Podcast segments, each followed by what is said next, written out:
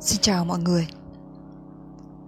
Chủ đề của video ngày hôm nay là lựa chọn sự tích cực. Sáng nay thì mình có lên YouTube và mình có xem được một cái video khá là mới. Cái kênh YouTube của nhân vật này thì cũng được rất là nhiều người đăng ký, cũng rất là nhiều người xem và rất là nhiều fan. Thì trong khi xem và sau khi xem thì mình cũng có một số các cái cảm nhận cá nhân. Những cái quan điểm được đưa ra ở trong video thì không hẳn là hoàn toàn sai, nhưng mà mình thấy là những cái quan điểm đó đi theo cái chiều hướng nó hơi tiêu cực. Và thậm chí là mình còn thấy là nó có cái chút gì đó nó hơi độc hại một xíu. Giá mà mọi thứ được phân tích một cách khách quan hơn, công bằng hơn, trung lập hơn và đa chiều hơn.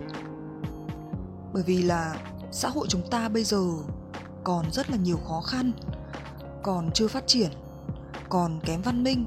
Nhưng mà thay vì bất mãn, thay vì bức xúc thì tại sao chúng ta không đóng góp và cải tạo?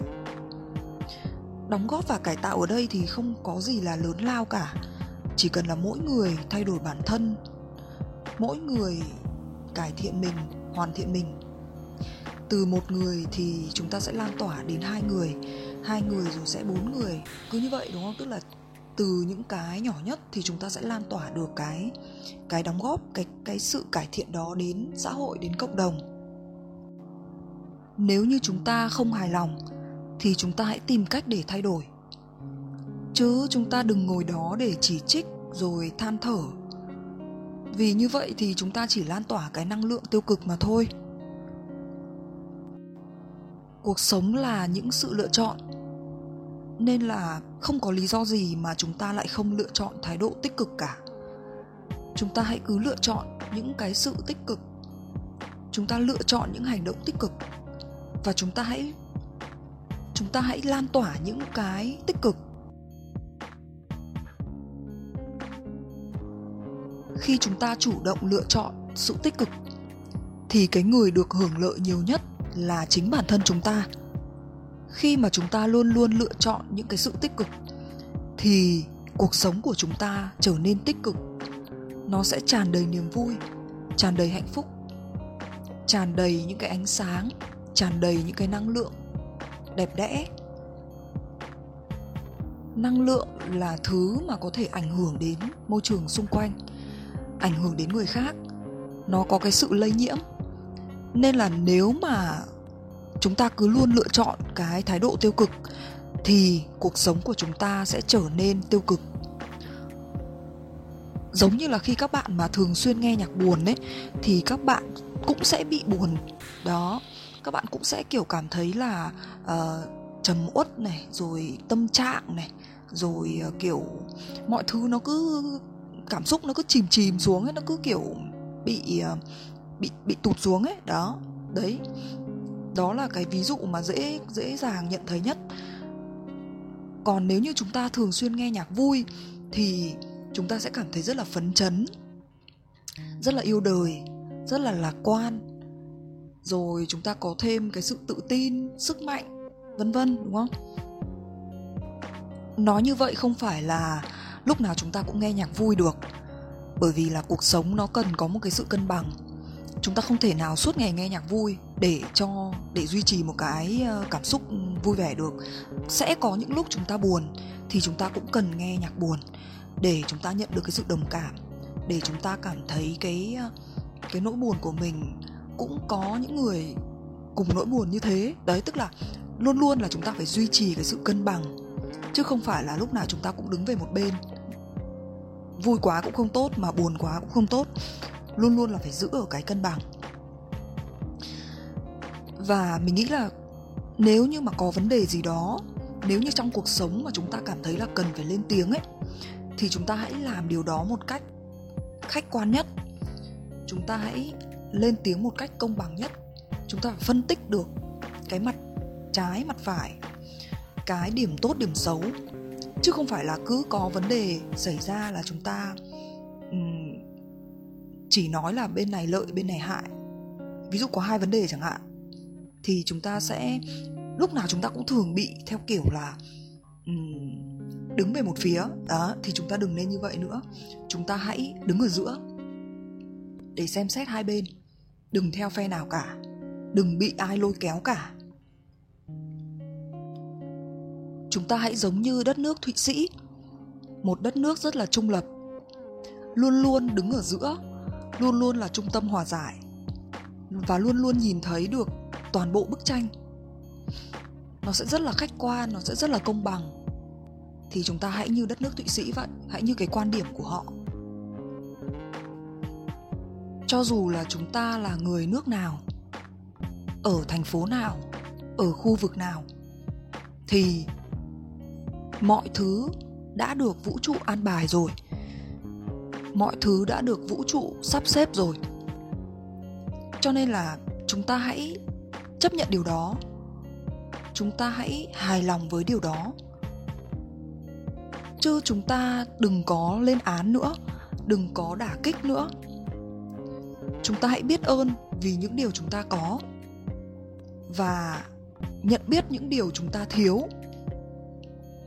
để mà chúng ta tìm cách cải thiện. Đó, tức là chúng ta hãy luôn luôn có một cái thái độ biết ơn và biết đủ.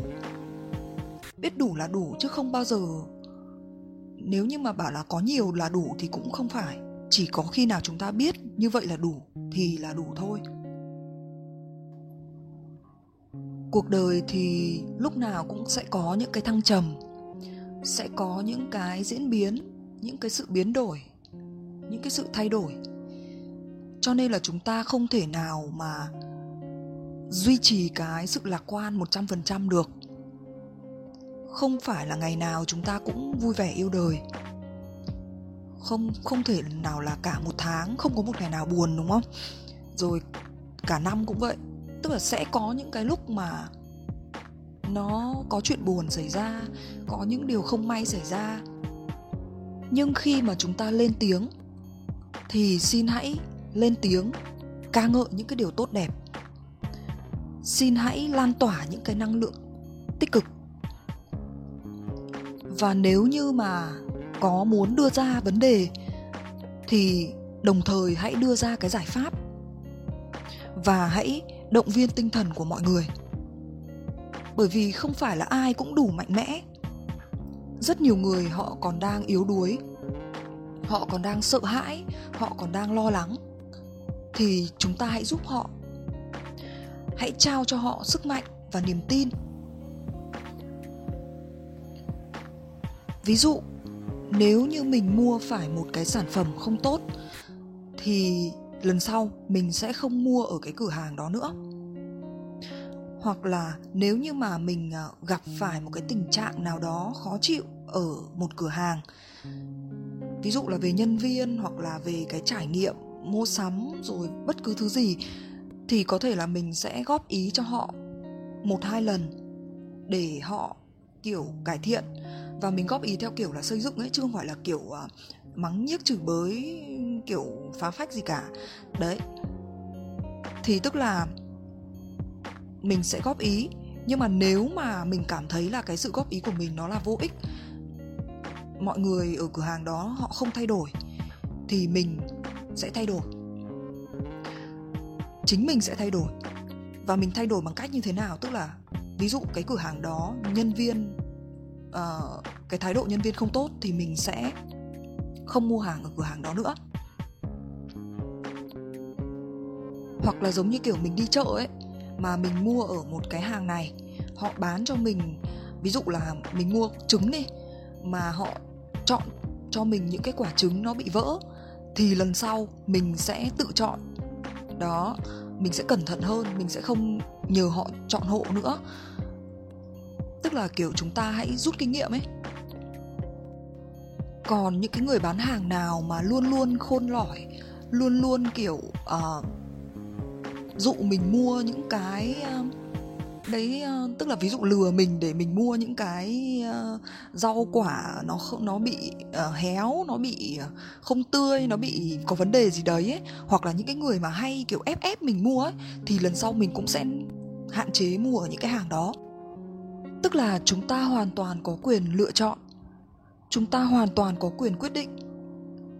Nó rất là dễ dàng, nó không có gì khó khăn cả. Chẳng qua là khi chúng ta bị mắc sai lầm một lần thì lần sau chúng ta rút kinh nghiệm, vậy thôi.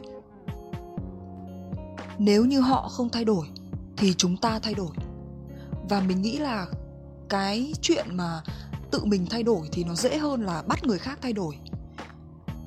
Và ví dụ là mình nhá, nếu mình có điều kiện, nếu mình có khả năng, nếu như mình có công sức, có đủ nguồn lực thì mình sẽ tạo ra cái sự thay đổi. Ví dụ như là ví dụ là thấy người ta bán những cái sản phẩm không tốt thì về sau mình có nguồn lực, có khả năng, mình mở một cửa hàng bán những đồ sản phẩm tốt đó, kiểu như vậy. Chứ mình nghĩ là cái việc mà bỏ thời gian để mà nói, để mà phê phán, để mà chỉ trích, để mà uh, kiểu mổ xẻ ra rồi kiểu thế này thế kia ấy, thì nó sẽ mất thời gian. Với mình thì mình sẽ lựa chọn là mình sẽ hành động, mình sẽ âm thầm hành động, mình sẽ mình sẽ tạo ra cái sự thay đổi. Chúng ta nên thay đổi bản thân chứ đừng bắt người khác thay đổi. Như mình vừa nói rồi là chúng ta tự làm thì nó dễ hơn là nhờ là bắt người khác làm, đúng không? Nên là tự chúng ta thay đổi thì dễ hơn là ép người khác thay đổi. Và chúng ta sống ở đâu thì hãy thích nghi ở đó. uhm, Giống như là cái chương trình mà hiện tại mình cũng hay theo dõi, đó là cái chương trình Nhập Gia Tùy Tục ấy, đúng không? Khi mà chúng ta vào một cái, gọi là đi vào một gia đình nào đấy thì chúng ta phải tùy theo cái phong tục của họ để mà sống, để mà thích nghi.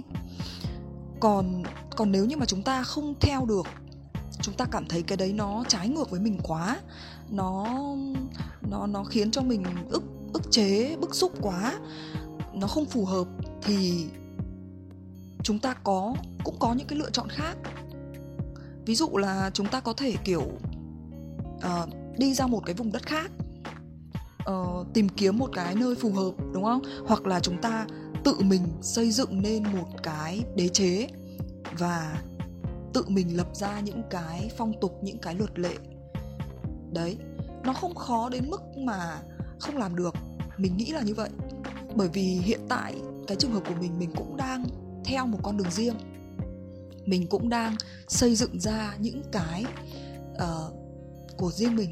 Thì mình nghĩ là cái đấy nó không, không đến mức quá khó. Nói chung là nó là do sự lựa chọn thôi. Và tiện đang nói đến cái việc là tự làm, tự thay đổi, thì uh, gần đây cũng có rất nhiều những cái uh, vấn đề liên quan đến chuyện làm từ thiện.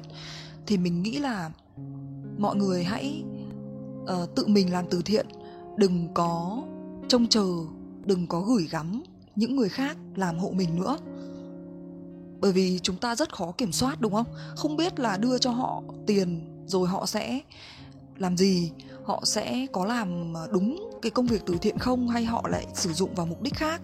Đấy, thì tốt hơn hết nếu như chúng ta có lòng, nếu như chúng ta thực sự muốn làm việc tốt, giúp đỡ người khác, thì chúng ta hãy tự làm. Chúng ta đừng nhờ vả ai, chúng ta đừng phụ thuộc ai. Cứ độc lập, cứ... cứ tự mình lặng lẽ làm, đúng không? Cứ âm thầm mà làm. Không cần là phải uh, khoe khoang, không cần phải phô trương, không cần phải nhờ ai, đúng không? Mình cứ tự mình làm, tự mình biết. Bởi vì vũ trụ sẽ ghi nhận tất cả. Nên đừng có lo là uh, chúng ta làm việc tốt mà không được báo đáp, rồi không ai biết. Và thực tế thì mình thấy là những cái người mà người ta có có cái tấm lòng làm việc tốt ấy, giúp đỡ người khác ấy, thì người ta cũng không cần là ai biết đến đâu. Người ta làm là vì thôi thúc bên trong. Quay trở lại với cái chủ đề chính, đó là lựa chọn sự tích cực. Thì theo mình, chúng ta hãy biến những cái sự bất mãn thành những cái hành động tích cực. Chúng ta hãy biến đổi cái năng lượng của bản thân.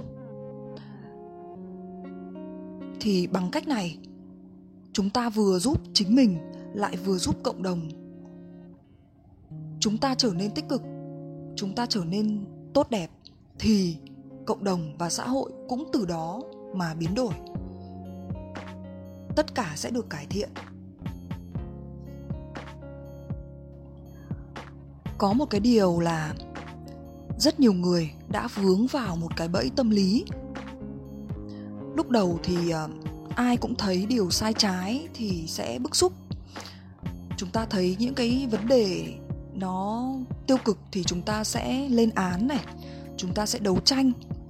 Nhưng mà càng về sau ấy, khi mà chúng ta bị lún sâu vào cái vũng bùn đó, chúng ta bị đi sâu quá, chúng ta cứ đấu tranh như thế, thì chúng ta lại trở thành, chúng ta vô tình trở thành những cái kẻ phá hoại.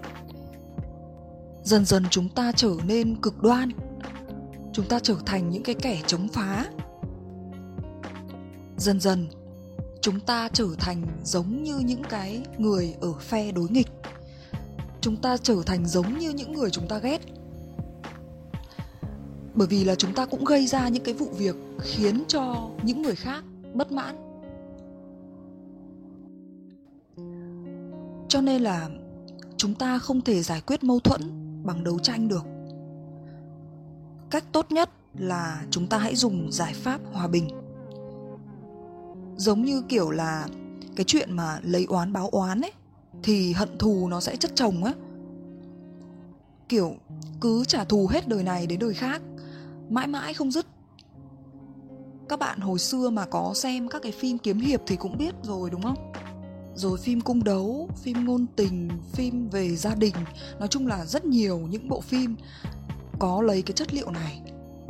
Và họ luôn luôn nói là đừng có lấy oán báo oán. Có nghĩa là tranh cãi hay là chiến tranh thì chỉ làm mất thời gian, mất công sức. Rồi kiểu chiến tranh thì chúng ta sẽ mất đi rất là nhiều tính mạng của con người, chỉ có thiệt hại thôi. Cho nên là thay vì tranh cãi thì chúng ta hãy im lặng. Hãy im lặng thay vì tranh cãi. Hãy giữ hòa khí thay vì cố gắng chứng tỏ đúng sai. Hãy sống hòa bình thay vì tranh đấu. Hãy nhường nhịn nhau một chút. Và đôi khi chúng ta chấp nhận chịu thiệt để giữ được cái hòa khí, giữ được cái sự ổn định của một tổ chức, của một xã hội, của một cộng đồng. Có rất nhiều người luôn muốn chứng tỏ là mình đúng và người khác sai. Thì đó chính là cái sự cố chấp. Và cái sự cố chấp này thì thường mang lại nhiều cái hại cho bản thân người đó và cho những người xung quanh hơn là mang lại cái lợi. Cho nên là bây giờ mình cũng rất là hạn chế tranh cãi. Ví dụ như mà mình thấy là nếu như mà tiếp tục tranh cãi thì không khí nó sẽ căng thẳng này, và hậu quả nó sẽ khó lường ấy, thì mình sẽ không tranh cãi, mình sẽ im lặng. Mình sẽ thừa nhận là, tức là kiểu mình có thể thừa nhận là bên kia đúng, và mình kiểu cho nó qua đi ấy. Chứ không nhất thiết là phải bằng được là chứng minh là cái điều mình nói là đúng, cái điều mình nghĩ là đúng nữa. Có thể là đối với một số bạn thì như kiểu đấy là kiểu lười tranh cãi ấy, đúng không? Thì đôi khi mình cũng lười tranh cãi thật, nhưng mà đôi khi mình cũng kiểu ngại tranh cãi. Bởi vì mình biết là nếu như mà tranh cãi thì chả được cái gì cả, mà chỉ mệt thôi, chỉ thấy phiền thôi, chỉ thấy là để lại một cái hậu quả thôi. Đấy, nên là mình bây giờ thường mình sẽ, nếu như mình thấy là nhen nhúm một sự tranh cãi thì mình sẽ dừng. Mình sẽ chủ động dừng trước. Tranh luận thì cũng tương tự như vậy. Tranh luận thì nó nhẹ hơn, nhưng mà nếu như mà tranh luận lâu thì nó cũng sẽ dẫn tới tranh cãi. Nên là nhiều khi mình cũng lười tranh luận luôn. Những cái trải nghiệm cá nhân của mình trong cái thời gian mình đi làm thì cũng đã dạy cho mình khá là nhiều thứ. Mình nhận ra là mình không phải là một người ngoan ngoãn nghe lời. Tức là kiểu mình không phải là một người giỏi tuân thủ ấy. Có thể là trong quá khứ mình đã tuân thủ, nhưng mà trong cái thẳm sâu bên trong thì mình vẫn có những cái sự uh, phản biện, những cái câu hỏi, những cái bức xúc. Đó, kiểu như là ví dụ mà uh, có những cái quy định mới đặt ra này, hoặc là có những cái chỉ thị này mà nếu như mà mình thấy nó không hợp lý ấy, thì mình cũng sẽ kiểu không tán thành ấy. Tức là mình không phải là người mà ai nói gì mình cũng nghe. Đó.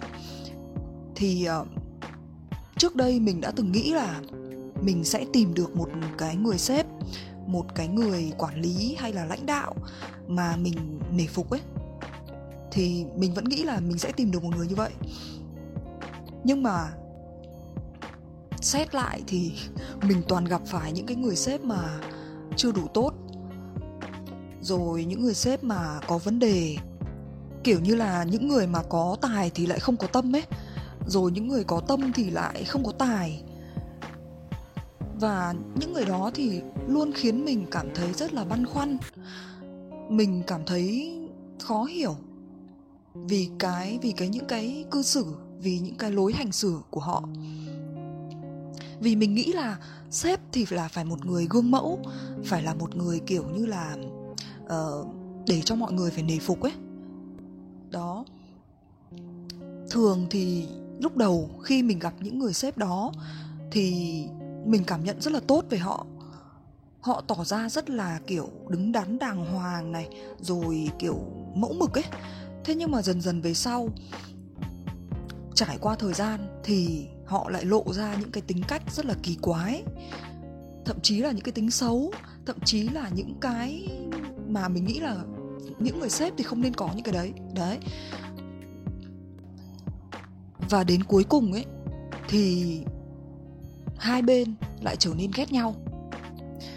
Thì đúng là mình phải công nhận một điều, đó là mình khá là bướng. Mình sẽ chỉ nghe theo cái đúng chứ không nghe theo quyền lực. Tức là nếu mà sếp mà nói sai hoặc là làm sai thì mình sẽ cũng sẽ chống đối, mình sẽ bật lại.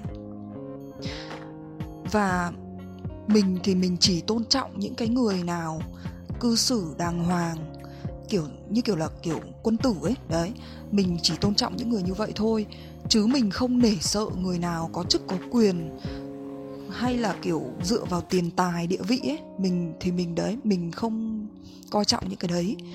Mình chỉ tôn trọng những người nào có cái nhân cách tốt. Và mình cũng nhận ra rằng là mình không thích đi theo ai cả. Mình không thích tuân theo những cái luật lệ của người khác. Bởi vì là sẽ có những cái mà nó vô lý ấy, thì mình không chấp nhận được. Thì mình nghĩ là mình sẽ phải tự làm chủ bản thân, kiểu tự làm sếp của chính mình ấy. Mình sẽ phải tự tìm đường mà đi, tự xây dựng, tự kiếm tìm những cái thứ mà mình cần, kiểu tự lực cánh sinh, tự làm tự chịu ấy. Đấy. Thì hiện tại mình cũng đang theo đuổi con đường đó. Mình đang đi trên con đường này rồi. Và mình thấy đây là con đường lý tưởng nhất dành cho mình. Gần đây thì mình có xem một cái bộ phim, đó là bộ phim Thành phố Lý Tưởng. Bộ phim này khá là lôi cuốn mình. Và trong lúc mình xem thì mình cũng học được rất là nhiều thứ, rồi nhận ra rất là nhiều những cái ẩn ý, những cái câu chuyện, những cái hàm ý mà nhà, những nhà làm phim họ đã lồng ghép vào. Thì mình cảm thấy rất là hay, bộ phim này rất là hay. Thì trong cái bộ phim này có một cái câu chuyện thần thoại mà nhân vật chính hay nhắc đến. Đó là câu chuyện về những cái chàng trai, những cái chàng thanh niên ở một cái khu làng nọ. À, ở cái khu làng đó thì có một con rồng như kiểu là kiểu yêu tinh ấy. Đấy, thì kiểu con rồng đấy nó ở trên một quả núi này, rồi nó thường là hay um, ăn thịt người, rồi kiểu đại khái là mình không nhớ rõ chi tiết, nhưng mà đại khái là kiểu nó hoành hành ở cái khu vực đó, nó hoành hành ở cái khu làng đó. Thì uh, những chàng trai uh, lần lượt được cử đi để giết cái con rồng đấy. Và điều kỳ lạ là không một chàng trai nào trở về cả. Thì đến lượt một chàng trai nọ, anh ta được cử lên núi để giết con rồng. Thì khi mà anh ta lên núi thì anh ta phát hiện ra là hóa ra ở trên núi không còn rồng nữa. Câu chuyện thần thoại này chỉ được nhân vật chính kể đến đó. Tức là đoạn sau chúng ta phải tự tưởng tượng, chúng ta phải tự suy diễn theo cái cách hiểu của chúng ta, theo như ý hiểu của mình. Thì cái câu chuyện này có nghĩa là uh, ban đầu ai cũng muốn uh, tìm kiếm cái ác, đúng không? Tìm kiếm những cái sai trái để mà xử lý, uh, để mà kiểu tiêu diệt những cái ác. Thế nhưng mà khi mà họ đã vượt qua tất cả các cái khó khăn, tất cả các cái thử thách để mà họ uh, đến được cái nơi mà để uh, uh, gọi là sao? Tức là khi sau khi họ vượt qua tất cả các thử thách để mà họ tiêu diệt được cái ác thì họ lại biến thành cái ác. Đó, các bạn có hiểu theo ý như vậy không? Còn mình là mình hiểu theo cái ý nghĩa như vậy. Như trong cái câu chuyện đấy thì như kiểu là ban đầu thì mình không biết là có con rồng thật hay không. Thế nhưng mà cứ mỗi lần mà có một chàng trai lên núi đấy giết con rồng thì họ lại biến thành con rồng và ở lại đấy và tiếp tục hoành hành, tiếp tục làm việc ác ấy. Đấy. Thì đó là lý do mà tại sao họ không trở về. Còn trong đời thực thì sao? Trong đời thực thì các bạn hãy ngẫm mà xem.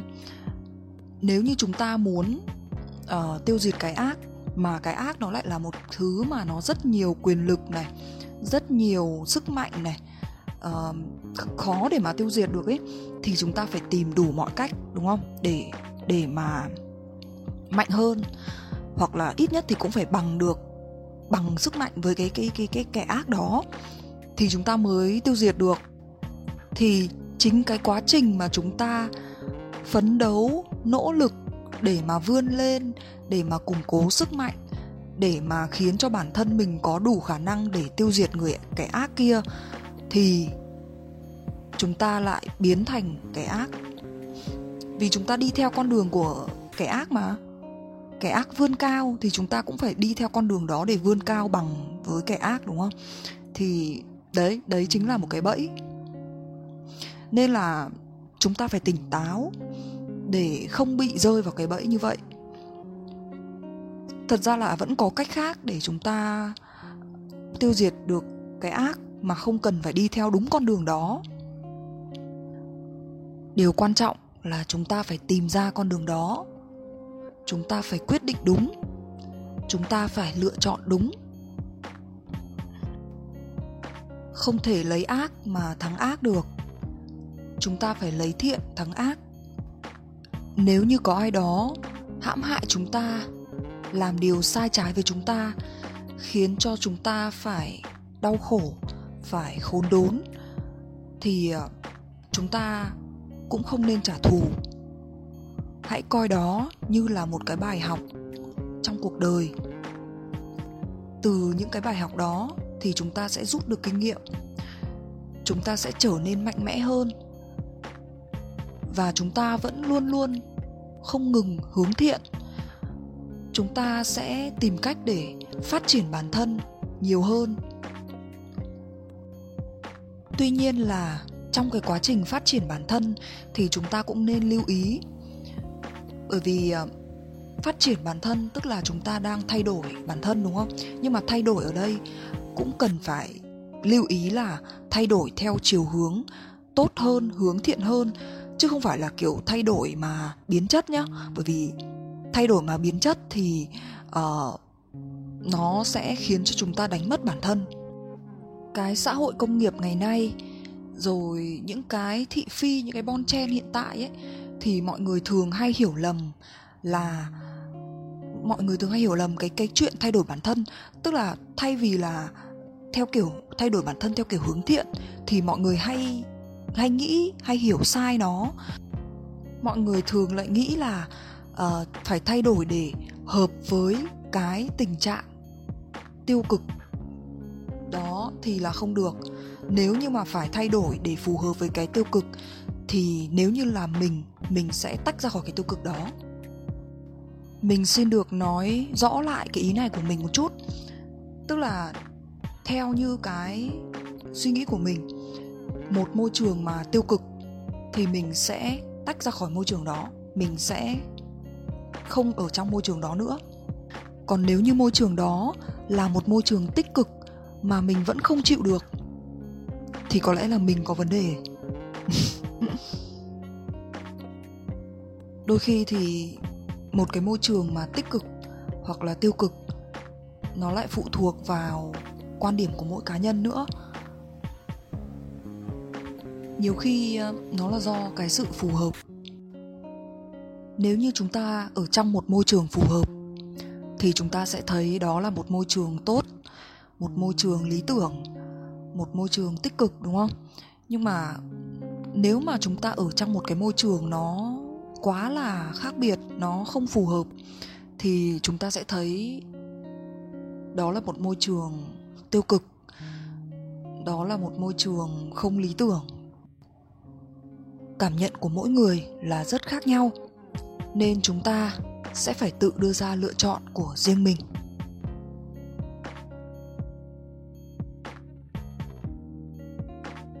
Chia sẻ của mình xin được kết thúc tại đây. Hy vọng bạn thích nội dung này. Chúc bạn luôn đưa ra những lựa chọn phù hợp với bản thân. Nếu có thể, hãy donate để giúp mình duy trì kênh. Cảm ơn bạn rất nhiều. Tạm biệt và hẹn gặp lại các bạn trong các nội dung tiếp theo.